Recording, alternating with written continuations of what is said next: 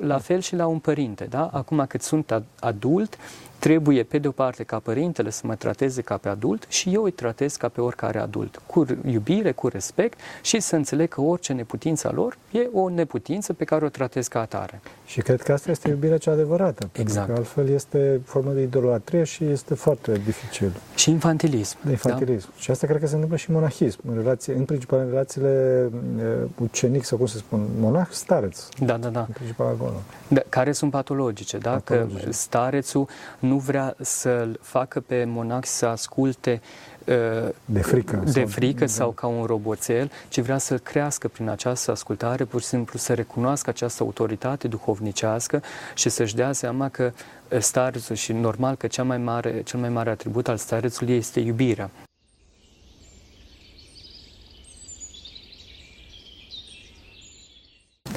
Slavă Tatălui și Fiului Sfântului Duh și acum și pururea și în vecii vecii Amin. Doamne minește, Doamne minește, Doamne minește. Părinte, binecuvântează. Cu noi este Dumnezeu cu al său și cu iubire de oameni, totdeauna acum și pururea și în vecii vecilor. Amin. Amin.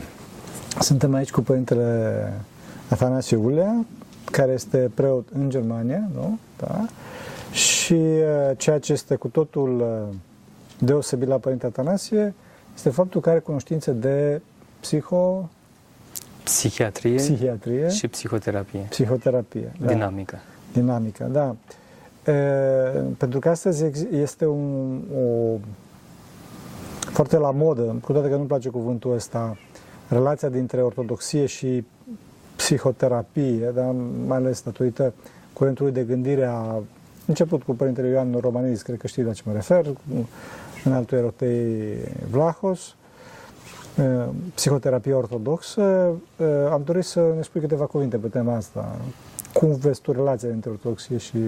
Da, pentru că ați amintit cele două nume mari, cred că este o mică confuzie și de la traducerea cărții, Psihoterapie ortodoxă, Părintele Ieroteos, alt preasfințitul Părinte, da, m-am întâlnit și cu el odată și traducerea ar fi fost mai corectă, cred, din punctul meu de vedere, terapia duhovnicească ortodoxă, mm. da? pentru că el se referă la terapia sufletească, duhovnicească. Psihoterapia, în cel puțin în română, dar și în alte limbi, cred că este un termen tehnic care se referă efectiv la uh, terapia prin convorbire și care este o adevărată știință, sunt studii pe tema aceasta, sunt desigur mai multe, sunt, este foarte diversificată, dar este cu totul altceva decât terapia ortodoxă uh, duhovnicească.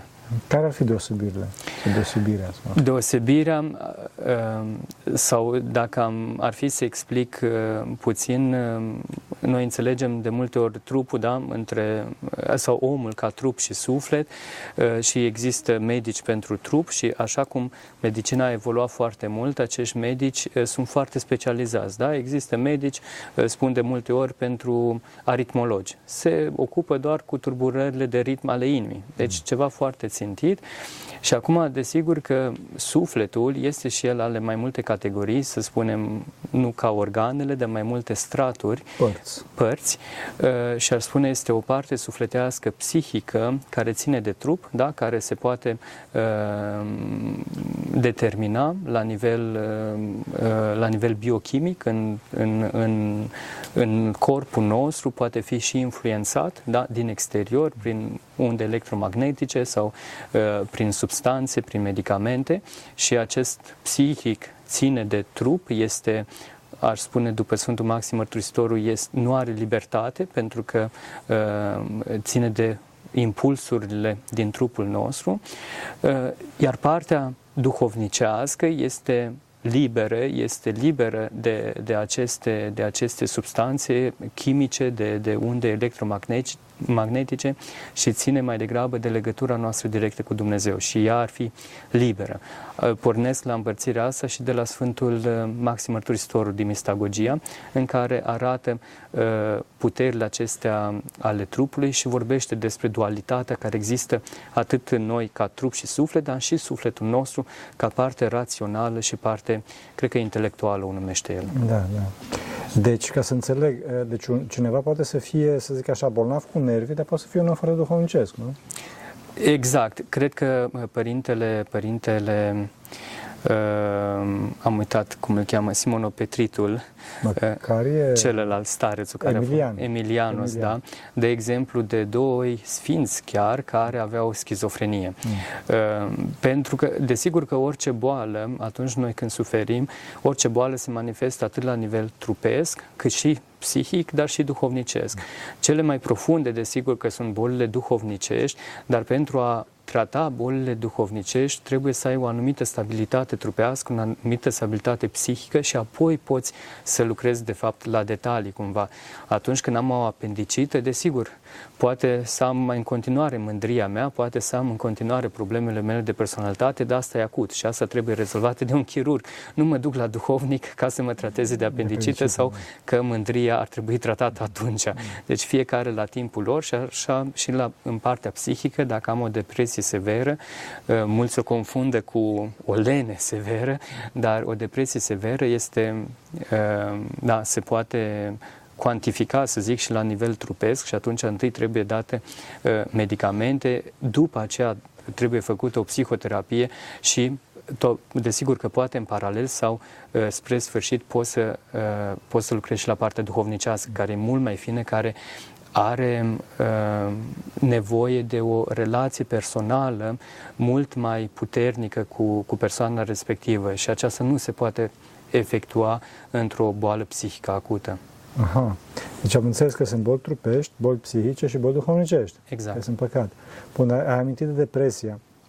Uh, care sunt cauzele depresiei și cum se vindecă, cum se tratează, cum se... Da, depresia este o boală polimorfă și, să spun așa, oarecum bolile psihice sunt și în funcție de cultura omului, de ceea ce știe omul, pentru că ele sunt oarecum și influențate da, de om, ele reprezintă o scăpare uh, dintr-un mediu nebun. Da? Și atunci reacționez cu o anumită boală și în cazul ăsta ar fi depresia. Depresia este foarte polimorfă și are foarte multe, poate să aibă foarte multe simptome și are foarte multe cauze. Uh, sunt cauze genetice. Da? Uh, dacă ai un părinte depresiv, este mult mai probabil să face depresie. Riscul cred că este de 3-4 ori mai mare.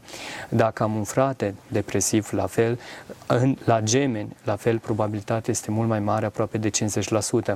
Uh, deci, um, aceasta, pentru că, pe de o parte, boala se transmite într-un mod uh, genetic, există receptori sau neurotransmițători care nu funcționează bine, care uh, nu își fac, să zic, datoria cum ar trebui, lipsesc uh, sau, sau sunt în, într-un, într-o măsură foarte mică.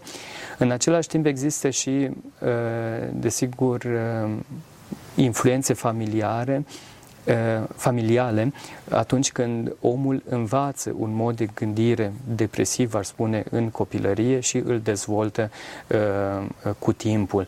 Și în situații de criză se vorbește de, de, de fapt de, de o uh, îmbinare a, uh, uh, a acestor tare genetice, tare familiare, familiale, uh, care în anumite situații de criză determină de fapt boala.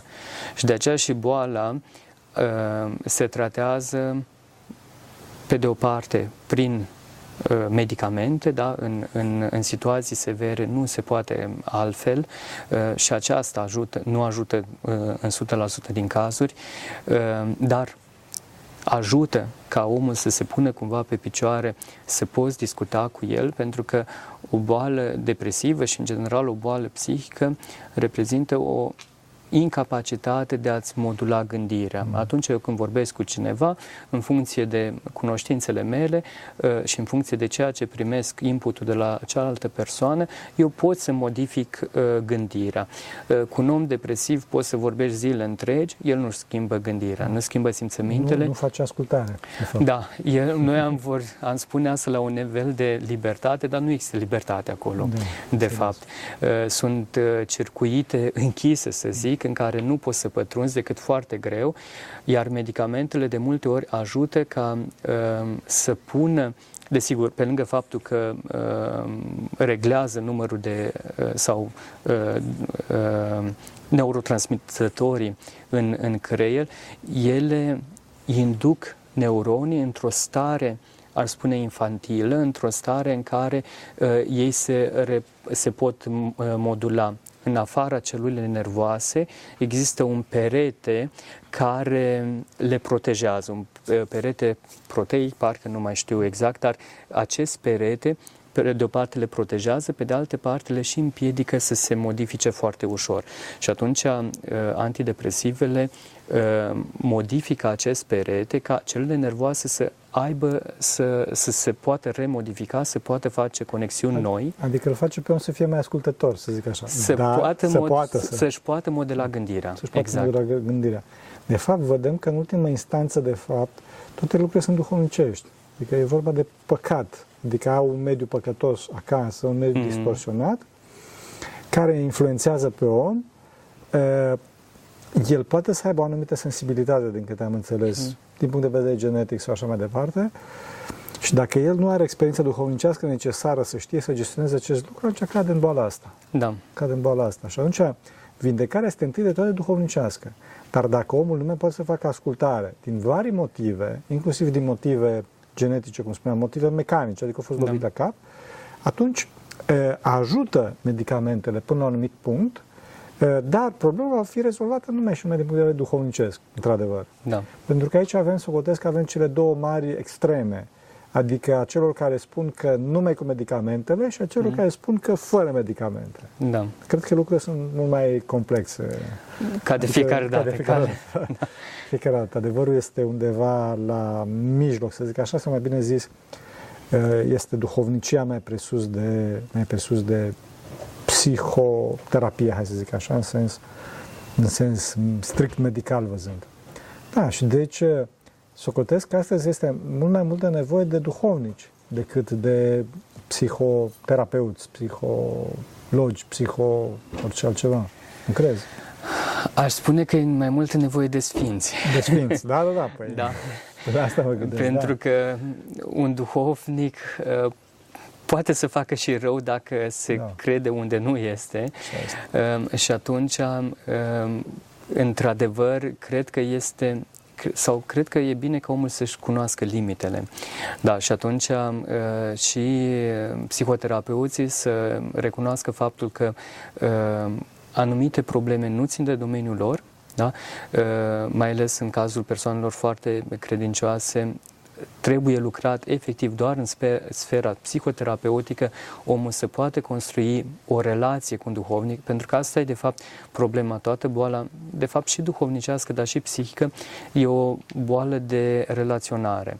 Uh, și atunci eu nu pot să am o relație bună cu un duhovnic sau o relație normală cât timp uh, am o boală psihică severă. Și atunci trebuie într-adevăr stabilizată ca după aceea eu să pot, uh, să pot uh, da, interac- interacționa mai bine cu duhovnicul. Pe această stabilizare să pot să mă duc mai departe, să reacționez. Exact, deși și atunci vor apărea anumite impasuri, vor, anumea, vor apărea anumite probleme, tocmai pentru că persoana respectivă are o, un, un tare de relaționare, are o incapacitate de a relaționa corect cu cealaltă persoană și atunci induce probleme în relația cu duhovnicul și atunci îl pune pe duhovnicul care nu este, nu este întărit în, în războiul duhovnicesc în niște situații pe care nu le poate manageria sau le managerează de multe ori greșit și atunci ă, dacă nu-și cunoaște nici el limitele, ă, într-adevăr poate să, să greșească mai, să mai rău. rău. Să facă rău, da. să facă rău, să facă rău. Da, e, crezi cumva că, eu știu, femeile sunt mai predispuse pe latura asta, doamnele? Pentru că mi se pare că acolo există, sau care sunt factorii de risc, sau cum să-i numesc? Da, nu știu neapărat dacă mai sunt mai predispuse. Șeful nostru în clinică spunea că de obicei isteria e mai frecventă la femei, dar e mai gravă la bărbați. da. Acum, fiecare, noi suntem una ca oameni, da, trup și suflet, da, masculin și feminin într-o porție mai mică sau mai mare și oarecum pentru că femeia și într-un mod, într-un mod, să zic așa, psihologic, de la început, fetița când e născută, ea complementarul ei nu este mama care e mai apropiată trupește de ea, ci e tata față de care trebuie să creeze o legătură. La bărbat, băiatul se simte bine la sânul mamei uh, și e și complementarul lui ca relație. Uh, desigur că și acolo, normal că trebuie să, trebuie să uh, activeze tata la un moment dat și să stabilizeze relația, dar nu intrăm acum în detalii. Dar, într-adevăr, sau poate femeia, pentru că pentru Constituția ei, poate nu e neapărat mai frecventă, dar femeia e mai axată pe relație și atunci la ea se vede sau relația are un rol mult mai important și de aceea uh, caută câteodată și, și uh, ajutor mai repede. Da, că până la urmă și, de sprijin. Da, și boala psihică e un, e un strigă de ajutor, de da, fapt. Da, da. Da, pentru a se rezolva. O lipsă de da, iubire, da, da. provine din lipsă de iubire, lipsă de iubire acută. Da, e, slavă lui Dumnezeu, foarte interesant. E, văd că, bine, acum a fost toată tevatura asta cu virusul, cu pandemia și așa mai departe. Lăsând la parte, văd că bolile secolului astăzi sunt bolile de nervi, sunt bolile... De ce cauză? Depresie. Păi, atunci când ești sărac, atunci când, uh, nu, când ai probleme să trăiești de pe o zi pe alta, atunci te gândești mai acut la lucrurile acestea. S-a spus că în timpul pandemiei au scăzut cazurile de, de depresie, uh, au crescut cele de tulburări anxioase, dar de, de multe ori cele depresive au scăzut pentru că au spus, uite, astea chiar sunt probleme reale, mm. astea chiar sunt probleme care trebuie să, să ne ocupăm. Uh, mă gândesc că atunci când omul o duce cumva bine, uh, nu caută uh, sau caută într-un alt mod să-și rezolve problemele. Cât, când timp sunt sărac, cât timp sunt probleme, atunci văd că sunt lucruri pe care nu le pot manageria, văd că sunt lucruri care îmi scapă de sub control și atunci mai ușor caut ajutorul lui Dumnezeu. Mm. Atunci când am totul într-un mod trupește, um, cumva sufletul, da, Dumnezeu ne-a creat cu niște mecanisme și psihice de uh, autocontrol, să zic, de autoregenerare, de vindecare și atunci ne îndeamnă prin, tocmai prin Uh, această boală psihică, de multe ori depresivii spun am tot ce-mi trebuie, dar nu mă pot bucura de nimic uh, și prin aceasta să-și dea seama că e ceva mai mult, e ah. ceva, uh, trebuie căutat mai profund. A, deci credința vindecă depresia, cam asta spui, este un factor de... Ar trebui, aceasta ar trebui, ar trebui, să, ar trebui să fie. Bine, da, da dar da, da. că oamenii astăzi nu mai cred, asta e altă da. poveste și cred că, cred că din cauza asta sunt atâția, atâția depresivi în vest, pentru că a dat cu piciorul la credință, a dat cu da. piciorul la adevăratul Dumnezeu, la la credința cea corectă. Foarte interesant. Foarte, foarte interesant. Și cred că... Vrei să spui ceva? Doar puțin da. să completez că noi, chiar dacă, să zic, creștini fiind și în Occident avem un anumit nivel de trai și slavă Domnului și majoritatea, să zic așa, în, în țările ortodoxe nu mai suferă chiar așa de acut cum este, cum este în Africa, poate, sau în alte, în alte regiuni. Noi antrenăm aceste lipsuri tocmai prin post, prin rugăciune, prin uh, ne inducem o stare de, de lipsă, uh, tocmai pentru a-L căuta acolo mai mult pe Dumnezeu. În golul acesta să-L umplem, uh, de fapt, cu, cu, cu partea duhovnicească. Mm. Crezi că una din cauzele principale al, ale bolilor de nervi este crezământul în propriu gând? Și crede cineva gândurilor? Da. Uh, Da, e o întrebare foarte grea. Mă gândesc acum că oricum uh, propriu gând. Acum, noi nu avem gânduri proprii, mi se da. pare că sunt proprii și ori vin de la diavol, ori vin de la, de la Dumnezeu uh, și mă gândesc că omul care nu are conștiința că, ex, că există un război duhovnicesc, că da. există un război al gândului, atunci normal că nu face diferența. Din păcate sunt și oameni în biserică care sunt foarte puțin antrenați în lucrul acesta și nu își dau seama că orice gând care îndepărtează de Dumnezeu, de biserică, de duhovnic, este de, la, de rugăciune, în primul rând este de la diavol. Și atunci rămân în gândurile lor și nu le taie de la, de la rădăcină. Și uh, nu sunt conștienți că gândurile acestea, diavolul ce e? E un clov până la urmă, e cum zic alaia, un nebun aruncă o piatră în lac și o mie de înțelepți nu pot să scoate. Cum să diferențiezi pietrele între ele, da? Uh, și așa și gândurile astea, dacă rămâi într-un gând, într-un sistem dintre ăsta nebun să zic, n-ai cum să ieși din ele, ca nodul gordian, trebuie tăiat și nu-l putem tăia decât cu rugăciunea. Mm. Și dacă omul nu are măsură duhovnicească, nu are rugăciune, pe atunci ferească Dumnezeu. Da. Ferească Dumnezeu. Cum se vindecă? Da. Vindecarea, nu, să zic. Prin rugăciune, da? Da. Asta oricum, în, toate, în toate fazele. Depresia, cum am spus, e o boală polimorfă, uh, se încadrează în trei grade, să spun, ușoară, medie sau severă. Cea severă este tot timpul și cu un sindrom somatic, adică omul efectiv nu mai are forță, nu mai are energie, nu, uh, uh, nu doarme bine, nu mănâncă bine, toate funcțiile sunt și corporale, da, sunt date peste cap. Poate fi cu sau fără sim, simptome psihotice, adică omul are gânduri că va sărăci sau că, va, că este o boală acută în el. Aveam o pacientă care credea că creierul ei e cumva terci și era convinsă de lucrul mm. acesta și nu poți să-l scoți prin, prin, prin convorbire de, din, din această situație.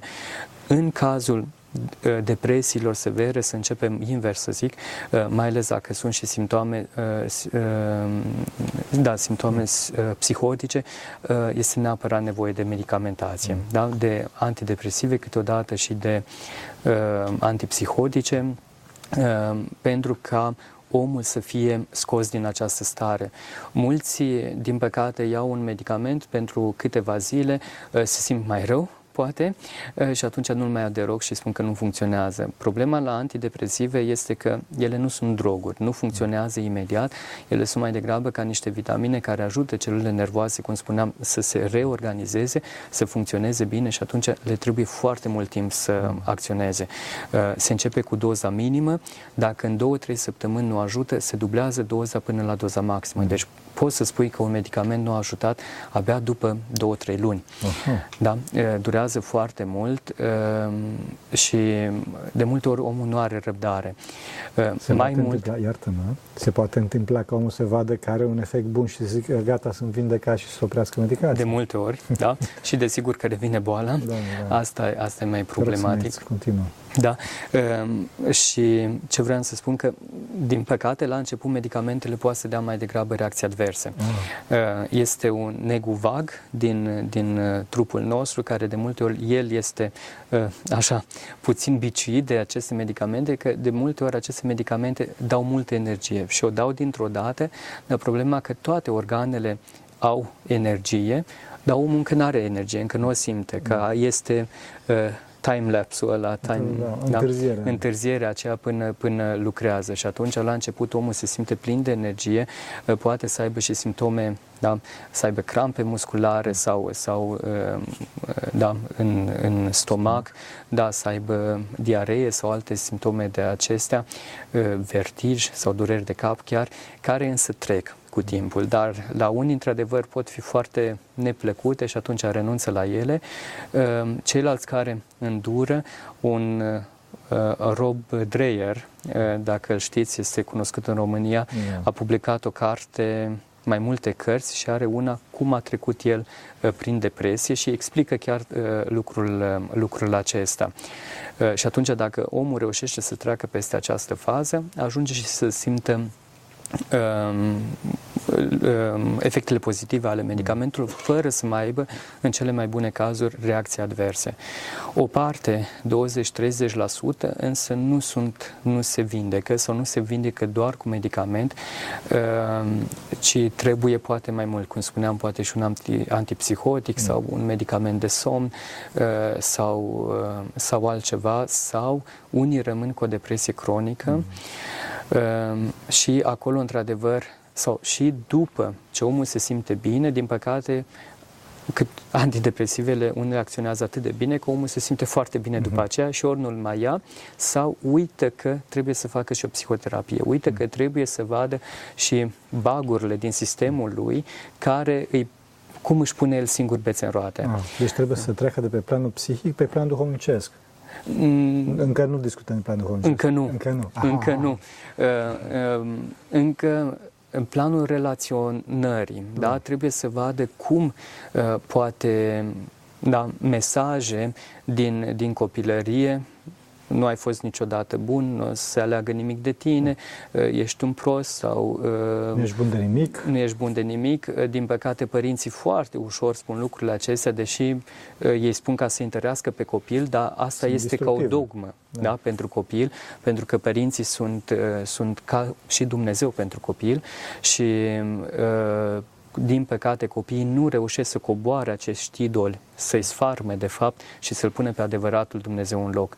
Uh, și atunci, în cadrul psihoterapiei, prin care e problema cu psihoterapia? Pentru că duhovnicul nu are atâta timp, atâtea resurse uh, pentru această relație. Trebuie să vă gândiți, de exemplu, în terapia pe care o fac eu, sunt 40-60 de ore, da? o oră pe săptămână uh, pentru un 1-2 ani. Da? Oh, oh. Uh, deci, Dumnezeu. Da, uh, adică uh, este foarte mult timp investit în relația pe care, uh, care se construiește și atunci un duhovnic nu poate să facă aceasta pentru, pentru fiecare persoană. Și atunci, după ce se stabilizează, după ce omul își vede, sau desigur și în paralel cu această psihoterapie, se poate acționa și duhovnicește, dacă omul să întărească rugăciunea, să întărească postul și și relația cu Dumnezeu, da? cu adevăratul tată uh, și cu adevărata mamă, da? da Maica Domnului. Uh, foarte frumos uh, spune Maica, Maica Sufronia. Da? Ideea este să-i coborâm pe părinți de acolo, de pe piedestalul pe care i-am pus, unde e normal ca și copil, părinții să fie da. undeva, să ascultăm de ei și să fie totul pentru noi. Ideea ca să coborâm de acolo și să-i tratăm ca pe oricare om. Da? Și... Cu respectul cuvenit, dar ca pe orice om. Exact. Da? Așa cum pe de o parte, Mântuitorul ne spune să respecti pe mamă și pe tată, pe de altă parte ne spune cine nu urăște pe mamă și pe tată nu este vrednic de mine. Ura aceasta se referă tocmai la lucrurile negative pe care părinții mai mult sau mai puțin inconștient ni le-au dat sau încă le dau mai departe uh, și ca să le vedem ca niște neputințe. Da? da? Dacă cineva pe stradă începe să mă înjure, trec mai departe. Știu că da. zic că are problemele da, lui. Da. da. Și la, la fel și la un părinte. Da? Acum cât sunt adult, trebuie, pe de o parte, ca părintele să mă trateze ca pe adult și eu îi tratez ca pe oricare adult, cu iubire, cu respect și să înțeleg că orice neputință a lor e o neputință pe care o tratez ca atare. Și cred că asta este iubirea cea adevărată, exact. pentru că altfel este formă de idolatrie și este foarte dificil. Și infantilism. De infantilism. Da? Și asta cred că se întâmplă și în monahism, în, relație, în principal în relațiile ucenic sau cum se spun, monah, stareț. Da, da, da. În principal acolo. Da, care sunt patologice, da? Patologice. Că starețul nu vrea să-l facă pe monac să asculte uh, de frică, de frică sau, sau ca un roboțel, ci vrea să crească prin această ascultare, pur și simplu să recunoască această autoritate duhovnicească și să-și dea seama că uh, starețul și normal că cea mai mare, cel mai mare atribut al starețului este iubirea. Da? Uh, și de fapt și libertatea pe care o oferă. Dacă vrei să ajungi la, la desăvârșire, atunci trebuie să mă urmezi. Da, trebuie să mă urmezi. Da, și cum și Mântuitorul le-a spus, da, cine vrea viață veșnică, trebuie să mă urmeze pe mine.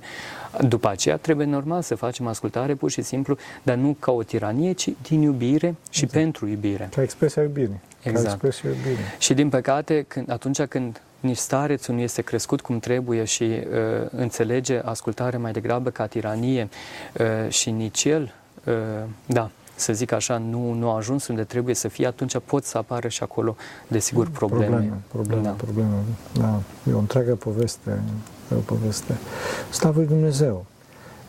A fost extraordinar și mai vreau să întreb așa, care este mentalitatea ortodoxului, ca să nu spun românului ortodox, dar în general ortodoxului vestic. Vezi ortodoxia din afara granițelor țării diferite ca și ortodoxia din, diferite de ortodoxia din România, din ortodoxia da. tradițională, să zic așa. Cred că mentalitatea personală și da, atunci da. fiecare put, cred că sunt mai multe categorii. Ehm, acum, desigur... Puțin. Deci mă refer, deci, ortodoxia este una. Da, da, da. Dar eu văd că un, într-un fel este trăită în Grecia, într-un fel este trăită în România și într-un fel este trăită, cunosc ortodoxia de limba engleză. Uh-huh. Este altfel trăită acolo. Cum este da. trăită în Europa? Cum da. Tu? Ehm, de asta că e diferența și de cei de români sau de nemți, da? de convertiți, da, că da. acolo este altă problemă.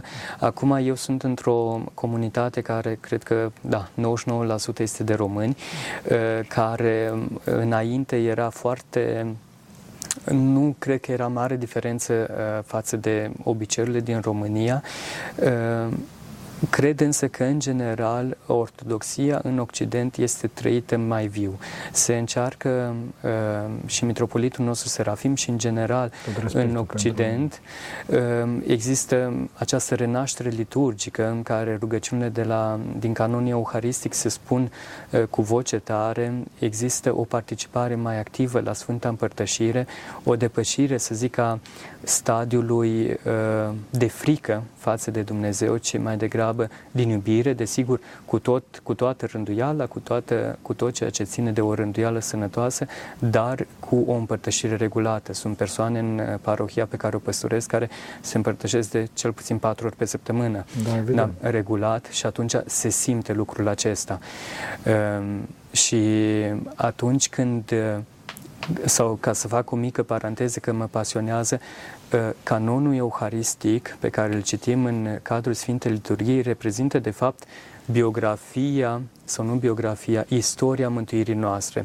Da? Cu Mântuitorul de la început sau de la crearea lumii și-a pregătit cumva venirea pe pământ, a suferit, da? a fost restignit, a murit, dar n-a rămas în trauma aceasta, n-a rămas în bătăile acestea, ci a înviat. Da? Și a șezut de-a dreapta Tatălui și deja îl vedem în Euharistie la a doua venire, da? ca așa spunem. Da, da, da? Și atunci că uh, problema, de exemplu, la tulburările post-traumatice, când există o traumă în trecut și nu este integrată în biografia noastră, nu putem integra, dar prin liturghie noi putem să vedem cum trauma Mântuitorului a fost integrată. De multe ori noi spunem, prin patima ta se vindecă patima mea, da? Prin patima Mântuitorului se vindecă patima mea. Noi nu prea înțelegem sau o înțelegem doar duhovnicesc, dar și într-un mod psihic ea are o valoare foarte mare.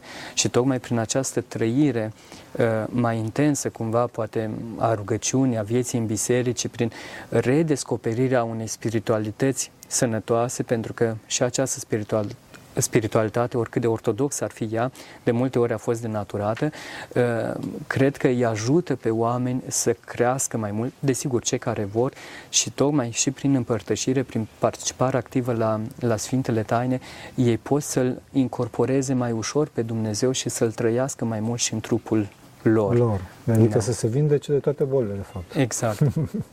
Slavă lui Dumnezeu! Mulțumim tare mult Părintelui Atanasie.